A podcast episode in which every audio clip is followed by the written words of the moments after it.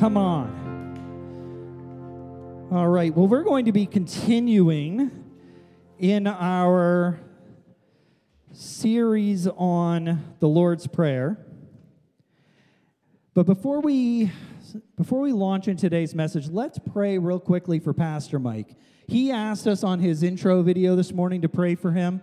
And uh, as much as I enjoy having the opportunity and I'm honored by the opportunity to share the word this morning, I want to be faithful to the lead pastor of our house who asked us to pray for him this morning. So, would you all join with me in praying? If you're comfortable, I just want to ask you just, okay, someone who is who is directionally, not directionally challenged as I am, where is Brooklyn? That way let's just uh, let's just raise our hands and pray for Pastor Mike this morning. So, so Heavenly Father, we bless you. We pray for our pastor. Pastor Mike this morning down in Brooklyn, New York, ministering there to the church. We pray, Lord Jesus, for Res Church, for Mike, for that relationship. We pray, Lord God, for soft hearts that are, that are ready and able to be molded to one another. We pray, Lord God, that you would move, that those who are far from Christ this morning would find themselves drawn into your presence, drawn into relationship, drawn into healing, Lord God. We pray, Holy Spirit, that you would move today in that church, Lord Jesus, and that they would have an awesome celebration in you this morning. Amen. Amen. All right. Great. So we're going to continue, as I said, in our series sermon on the Lord's Prayer. And so, like Pastor Mike did last week, this, I'm just going to ask us to as you know it in your faith tradition, let's say the Lord's Prayer together. So some of you may say debts, some of you, like me, may say trespasses. There's therefore now no condemnation for those of us who are in Christ Jesus. I'm not going to condemn you if you say debts. Don't condemn me if I say trespasses. Let's recognize we accept the big things that Jesus is Lord, and let's move on. All right? So, starting at the beginning Our Father, who is in heaven, hallowed be your name. Thy kingdom come. Thy will be done, on earth as it is in heaven. Give us this day our daily bread, and forgive us our trespasses, as we forgive those who trespass against us. And lead us not into temptation, but deliver us from evil. For thine is the kingdom, and the power, and the glory, forever and ever. Amen. It was so awesome. His disciples said, Teach us how to pray. And he said, This is what you do when you pray. Start off this way our Father who's in heaven. Remind yourself of where God is. Remind yourself that He has a, a heavenly perspective on the things that are going around, on around you. Remind you that He's got eternity on His mind, that that's the God you're praying to, not, not the God like the, the Romans prayed to that had just as many problems as the people did, right? Or the Greeks or whatever other mythology you want to take. He said, Pray to the Father who's in heaven, who looks down from eternity and says, This is the way. Pray to that, that God. He says, Holy is your name. Hallowed be, is your name. It's the way I learned it as a kid. Holy is your name. That even God's very name is holy. He's set apart.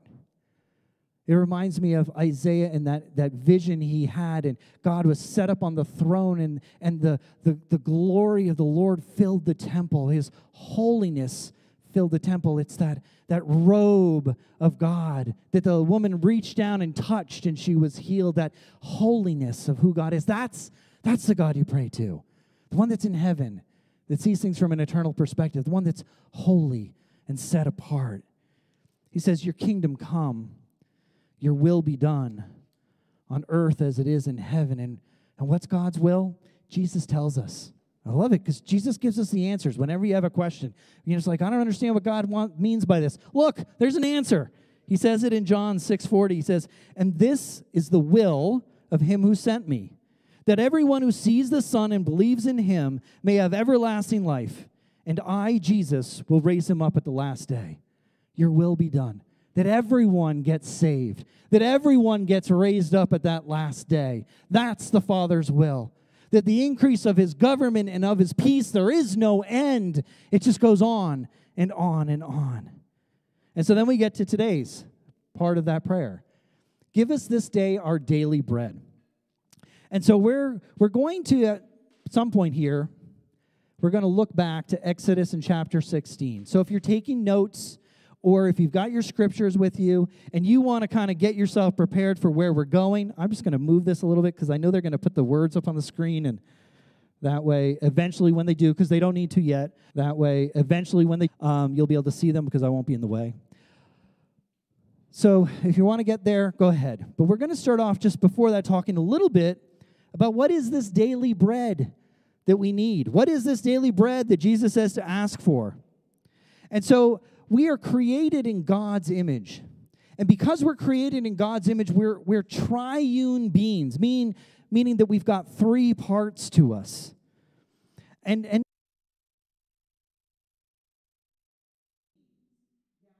gather today to have some sort of spiritual experience. Really, at our core essence, we're spiritual, eternal beings who have gathered today to have an earthly experience in these earth suits that we're wearing. And so we are three parts we are body, soul, and spirit. And so today, the Lord says, ask for your daily bread. Ask for your daily bread for all three aspects of who you are your body, your soul, and your spirit. And so these, these earth suits that we wear, we know they have needs. I mean, mine remind me constantly to eat and sometimes to sleep. Um, rarely to exercise, but I should more often, right? But, you know, I'm working on it. Uh, but we've got these bodies and they have their needs. They, this earth suit that we're wearing, it needs maintenance. Um, we're reminded of these things. So God, so God says, listen, ask for your daily bread. Ask for those things that you need to keep this earth suit working properly. In Philippians 4:19 it says that he knows our needs, right? And he said that he'll supply all our needs according to his riches in Christ Jesus. So God knows that we have needs. Psalm 37:25 says, "I've been young and now I'm old." I can I can really, you know, identify with this this scripture. I've been young and now I'm old, and yet I have not seen the righteous forsaken, nor his descendants begging bread. Right? So God knows that we have these, these physical needs. When we think about our soul, I think about our desires. I think about our wants, our appetites, those things that we like. Um, some of which are good, some of which are not. We're not going there, but see Galatians 5 for a list of all sorts of things that are not. Um, but our souls need to be fed too, right? They need their daily bread. And just as we can consume some junk food full of empty calories for our bodies, we can consume junk food for our souls. And sometimes we do. No condemnation. Been there too. Okay, probably was there yesterday. Um, but Isaiah says this in 55 Why do you spend money for what is not bread, and your wages for what does not satisfy? Listen carefully to me and eat what is good, and let your soul delight itself in abundance. Incline your ear and come to me. Hear, and your soul shall live, and I shall make an everlasting covenant with you. Our souls cry out for good food. There's all sorts of, uh, you know, empty calories out there, and I'm not condemning them. I'm just saying our souls cry out for that good food too. David says, Oh, taste and see that the Lord is good. Blessed is the man who trusts in him. And so we, we need to feed our souls. We need to feed our bodies. We need to feed our souls. And, and, and as an example, so I could feed my body eating like a, a, soy protein paste right out of a tube. And that would provide nourishment, proteins, and calories and whatnot that this, this earth suit needs to keep running. But you know, for me personally, I could also have some murgh adraki with some basmati rice, maybe some naan, um, a cucumber salad, and I would be much happier, and it would feed my soul as well as my body, right? So, so our soul are those things that we enjoy, those things that it's more than just nutrition; it's an enjoyable meal. When I think about feeding my soul, I think about a, a, walk on the beach or sitting by a river or listening to a song. I mean, I'm sure there's some genres of music you like and you listen to those songs on the radio and then your song comes on. I think the hip young kids call it like your jam or something like that. And you turn it way up at that point. Whether there are people in the car or not, you don't care. You start singing at the top of your lungs that song um, because it feeds something more. It's more than just a song you like. There's something about it that's feeding your soul. Laughter does the heart good as medicine. It's, it's a way to feed the soul. And then there are wonderful ways within our Christian faith, within the context of our Christian faith, that we can feed our soul. Worship feeds our soul, it draws us close to God. Fellowship with one another and having a godly conversation feeds our soul. Life groups feed our souls. This morning's experience is here to impart, feed our souls. You can listen to podcasts and sermons and read a devotional and testimonials. There's all sorts of ways to feed our soul that good stuff that it so longs for instead of maybe some of the empty calories. So be creative. Look for ways to feed your soul.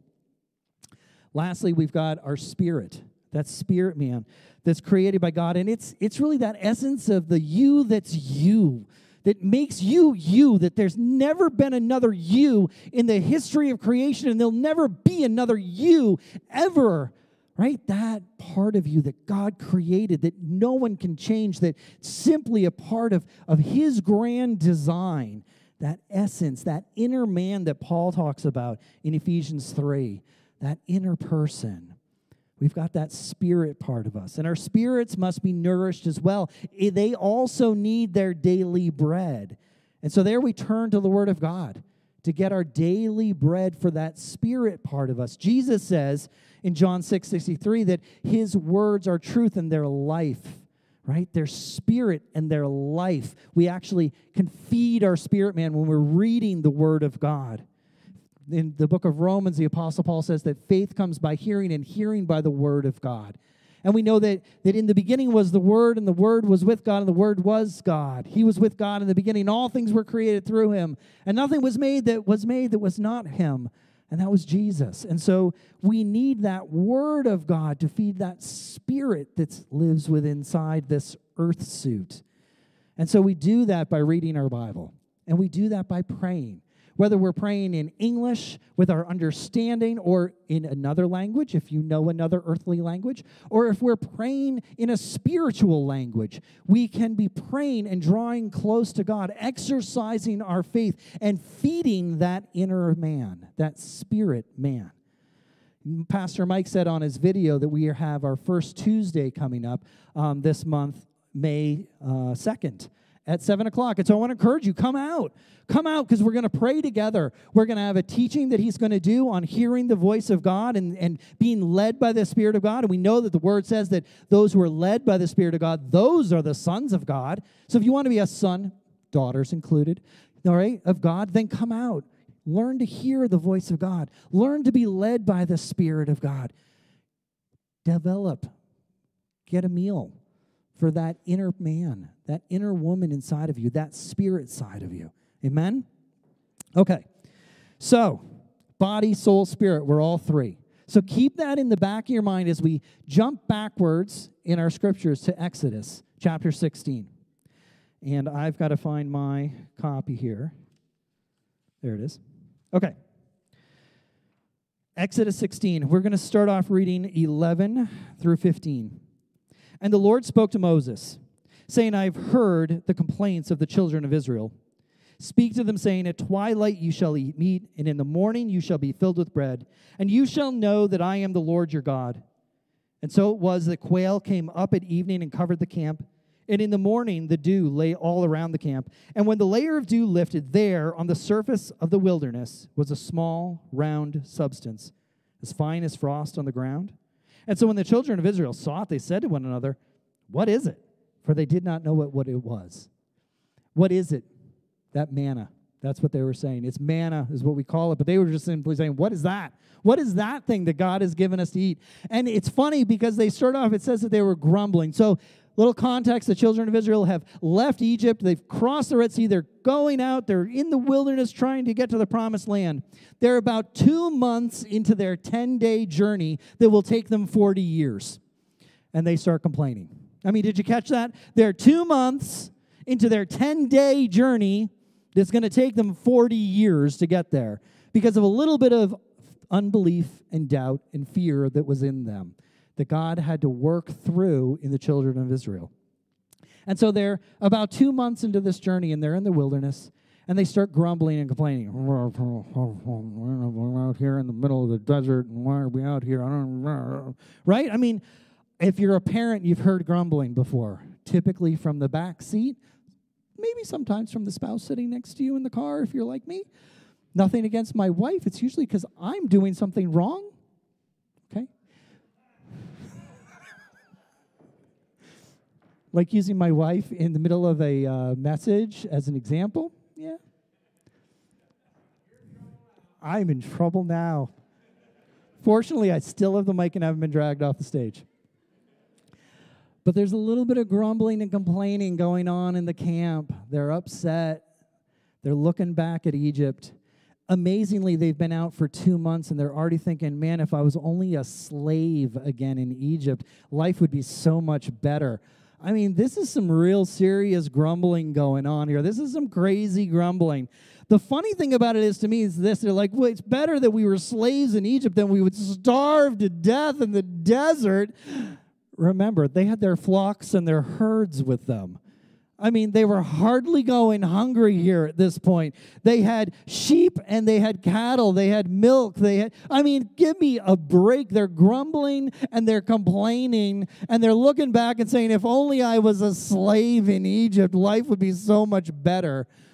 It, it reminds me of a story that my mother likes to tell about her youngest child who who one day when his grandmother was over visiting went to my mother shortly before dinner and said that I would so like a chocolate chip cookie, mom. And she said, No, it's almost dinner time. I said, Oh, but I really want a chocolate chip cookie, mom. And she said, No, it's almost dinner time. So he turned, of course, to his grandmother, because how could a grandmother say no? And she just deflected him back to his mother again, that it was her decision. And so beside himself, he collapsed to the floor and emphatically declared, Mom, would you watch your baby starve to death before your very eyes? And she said, Yes. And sh- shuffled him out of the kitchen. And she and my grandmother had a great laugh as they sipped their wine and thought, We had dinner and a show tonight. This is just wonderful. What else do you have in store, Sue? Um, that youngest child of my mother's. So there they were, grumbling, complaining, wishing that they were slaves in Egypt rather than have to go through the journey that they were on to the promised land. And we get to verse 16. And so Moses says to them, This is the bread the Lord has given you to eat. This is the thing which the Lord has commanded. Let every man gather it according to each one's need one omer for each person, according to the number of persons. Let every man take for those who are in his tent. And the command here actually isn't for men, it's really, it's better translated person. Let each one go and gather together. And so it gives us a great a great lesson there about our daily bread. That as parents, yes, we can gather to an extent for the young ones in our house who maybe aren't able yet to go and to gather for themselves. But at some point, we have to put away childish things and start to gather for ourselves. God has put forth the daily bread for us, but it's up to me to go and gather that daily bread for myself. I have to go out and I have to be able to gather together that which will feed feed this body and which will feed my soul and which will feed my spirit. I cannot rely on someone else to do that as much as I may want to. It doesn't work that way. At some point, we become like those little kids last week who were baptized, who said, You know what? I want to be baptized because I believe, not because my parents believe, but I believe because I believe in Jesus. And I've met Jesus, and he was baptized, so I want to be baptized too. At some point, we've got to move and transition to that place where we're going out and we're gathering ourselves. We can't trust on someone else to do that. Even though Jesus paid the price for our salvation and it's free, that manna was free. It just appeared every single morning and, and would appear every single morning for 40 years. It will appear. But they still had to go out, they still had to gather it. They still had to do something with it to, to make it into what it was they were going to consume that night. So each one of us has to go out. We can't rely on someone to do that for us. Picking up at 17. Then the children of Israel did so and gathered, some more, some less. So when they measured it by the omer, he who gathered much had nothing left over, and he who gathered little had no lack. Every man had gathered according to each one's need. And Moses said, Let no one leave any of it until morning. Notwithstanding, they did not heed Moses, but some of them left part of it until morning, and it bred worms and stank. And Moses was angry with them. So they gathered it every morning, each man according to his need. And when the sun became hot, it melted. Some gathered more, some gathered less. You know, there are going to be seasons. Remember, this is going to continue for 40 years in the desert. And in over 40 years, we all know, those of us who have maybe a little less hair, a little more gray hair, we know there's going to be some different seasons that are going to come in life. You know, for Michael Williams right now, since he's up front and I can see his face, life's been pretty much the same in many ways through life. But over time, it's going to change. There's going to be different seasons that are going to come into your life, young man, that you're going to walk through.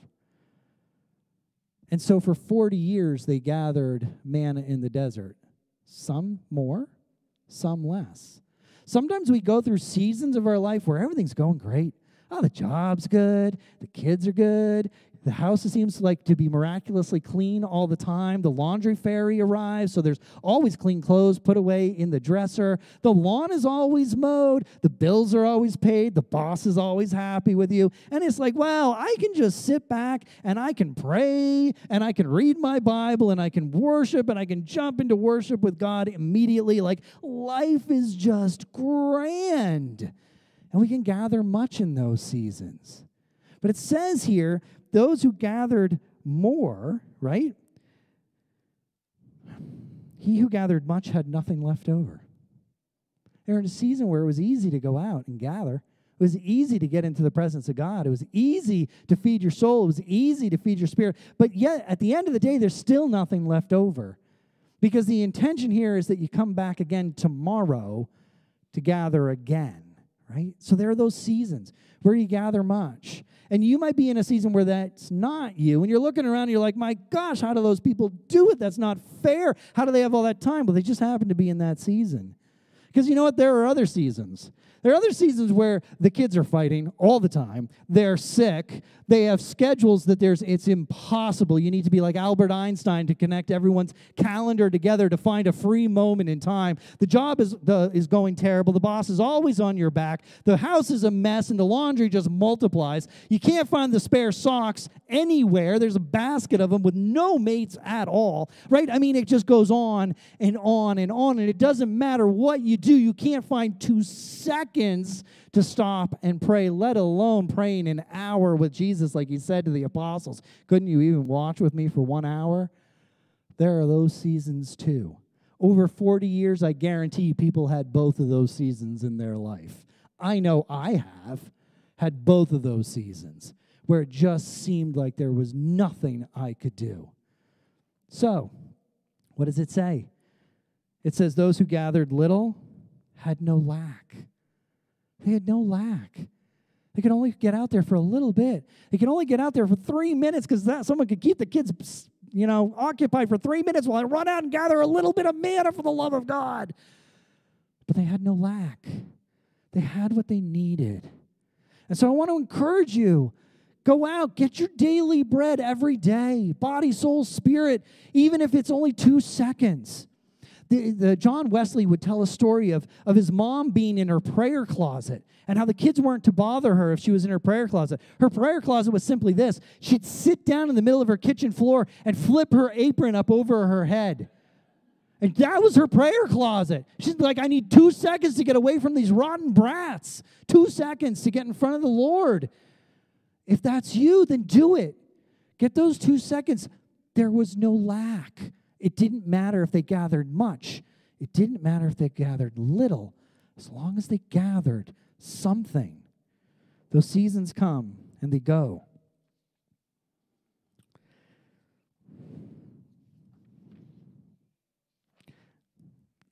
And just as a reminder, he says, hey, right, they had to gather this before the sun got hot and melted it. You had a limited period of time each day to get out there and get your manna. It's why so often people encourage us to, to spend some time with the Lord in the morning before the day gets crazy. It, it's weird. I kind of like to be up early in the morning, but I don't like to get up early in the morning. So if I happen to wake up early in the morning, I love it and it's a blast, but I hate getting up early in the morning. For me, the cool of my day when I really could spend time with God when I was younger was the evening time after the kids were bathed and in bed, and I could go out and walk and I could pray and I could just spend time with God. So if it can be the morning, awesome. If it has to be the evening, awesome. Find time. Find time to gather that bread. Amen? Okay, continuing on. In verse 20. I love this. And Moses, this is actually 19. And Moses said, Let no one leave any of it until morning. And notwithstanding, they did not heed Moses, but some of them left part of it until morning, and it bred worms and stank. I love that. You, I'm sure you moms in the house have had the question asked you, What's for dinner tonight? And you've said leftovers and seen the look of despair on your children's faces. That was me growing up. Uh, unless it's good leftovers. I don't know. Maybe. Um, but here's the thing we can't consume yesterday's manna. Yesterday's manna stinks and it has worms in it. It was there for yesterday. Yesterday, when we, it was given to us, it was sweet and it tasted like honey. It was the mercy for that day. But today, yesterday's manna now has worms and it stinks. And so God was not saying to the children of Israel, hey, I don't want you to save understand that the rationale behind this was this that simply that I know better than God what my needs are and what my family's needs are. So he says he's going to give me new stuff every day, but I know that little Johnny here might need another helping, so I'm just going to set a little bit aside. And what if he forgets to send it one day and, and then I need some? So I'm just going to save up a little bit. I'm going to trust that I'm smart enough to save it, that I can figure out a storage system, that I can figure out a way to use it after it's a day old. I'm going to trust in Kevin because Kevin's really and I'm just not going to trust in God. That's really what they were saying here. And so God's like, nah, uh, uh, nah, uh, uh, that's not the way it works. The mercies are new every morning. The bread is new every morning. Go out and gather it today for today's needs. Don't trust yourself. Don't lean on your own understanding. In my acknowledge my ways, right? And I'll make your path straight if we'd saved up that manna from a from a physical standpoint for the Israelites, they would have had to figure out storage systems. They would have had to figure out transportation systems. They would have been like, hey, wait, God, I know you want to lead us over there, but I got this big supply of manna over here that I got to kind of drag along with me, God. I don't think I can go over there where you want me to go, but I think I'll just hang out here in the wilderness with my big old pile of manna. Forget about that land flowing with milk and honey right? But he didn't want that for them. He wanted them to move through this desert and get to that promised land that he had for them. He said, No, don't store up this manna. For us, it takes on a spiritual element as well, right? Look to my righteousness rather than Jesus. Scripture says that my righteousness is as filthy rags compared to his righteousness. And so he's saying, listen, you need new, you need new touch of Jesus every day. Right? I, I want to trust in Him and His mercy. So today is the day of salvation. Today I need Jesus. Today I need that manna. Today I need that sin forgiven. Today I need that cross. Today I need more of Him. Yesterday's manna was good for yesterday, but today I need more of Jesus. I need to be back at His feet. I need to have His forgiveness. And then we get to the Sabbath verses 22 through 27. And so it was on the sixth day that they gathered twice as much bread, two omers for each one. And all the rulers of the congregation came and told Moses. And then he said to them, This is what the Lord has said Tomorrow is a Sabbath rest, a holy Sabbath to the Lord. Bake what you will bake today, and boil what you will boil, and lay up for yourselves all that remains to be kept until morning. And so they laid it up until morning as Moses commanded, and it did not stink. Fancy that. Nor were there any worms in it. And then Moses said, Eat that today, for today is a Sabbath to the Lord. Today you will not find any in the field. Six days you shall gather, but on the seventh, the Sabbath, there will be none. And check this Now it happened that some of the people went out on the Sabbath day to gather, but they found none. and that jumped off the page to me. You know, I don't know about you, but they found none because there wasn't supposed to be any that day. They were supposed to have gathered a double portion the day before. I know I'm guilty of this, but our modern American church is so guilty of fasting from Jesus for six days, not reading his word, not praying, not sharing godly conversation and feeding our souls, not reading devotionals, not drawing close to him, staying up way too late Saturday night and stumbling into church the next morning. And we come in hungry, hangry, maybe hungover a little bit from our week. And we look for Sunday morning to fill our empty tank. We're hoping that there's banging worship by the worship team that week, that they're really on track to drag my sorry butt into God's presence. We're hoping that the pastor comes with a, oh, with a word that just blows our minds and fills us with revelation and fills my tank for the week for something for me to think about. We're hoping that prayer team is spot on and just calling out sin in my life and casting out demons because, man, all week long I've just been doing whatever I wanted to do. I'm telling you again, no condemnation. I've been there too. But too often that's that's our modern American church. But imagine a church where we follow the pattern, gathering together our daily bread, where each day we go and we spend some time feeding that spirit man, feeding that soul, getting our bodies ready. Imagine a church where six days we're doing that, and on the day before church, we're like, you know what? I'm going to gather a double portion today. I'm going to gather extra today. I'm going to be ready for tomorrow's service today, and we get to church. And the word is burning inside of our hearts, like Jeremiah, who says, The word of God is like a fire trapped up in my heart that has to get out. And we got to take turns getting up here and preaching because you got a word that you got to get out of you, and you got a word that you got to get out of you, and you got a word that you got to get out of you because the word of God is in your soul and it's got to come out. And we have to take turns doing it. And the worship team's like, hey, but it's time to worship. And they find themselves running after us because we're singing already psalms and hymns and spiritual songs. We can't stay sitting in our seats, but we've got to be standing up and we've got to be worshiping God. And they're like, wait, but we're supposed to lead you. Where are you guys going? They're chasing us, worshiping God. Imagine a church service where we gather together, an experience where we gather together, and the prayer team is all set to pray for us, and they find themselves being prayed for by every one of us, where the Spirit of God is moving out of us like a river of life flowing out of you and blessing them.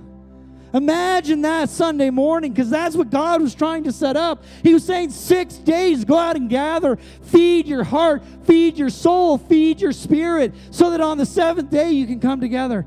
Not that I'm going to bless you, but you're going to bless me. You're going to come together not looking for a blessing from me. You're going to come together because you just want to worship. You just want to declare my goodness. You just want to be an example to the whole world of what it's like to be totally sold out for the King of Kings and Lord of Lords. You just want to gather together and declare my name and my goodness. You want to come together and call down my kingdom on this planet Earth, that my will would be done here. That's what all you desire. That's what he's setting up. That's the opportunity we have. That's the challenge he sets forth. That kind of Sunday can you imagine the visitor walking in the door on that Sunday morning who sees that church going on? Tell you, they don't run out the back door. If they do, they're going out changed. They're going out declaring, I just went to a church like I'd never been to before. That's the opportunity, church. That's, Lord, give us this day our daily bread. That's what it's all about. So let's pray. And let's jump back into worship. Noah, you can take this away. Let's come on, stand up, church. Let's stand up. Let's pray. Let's worship.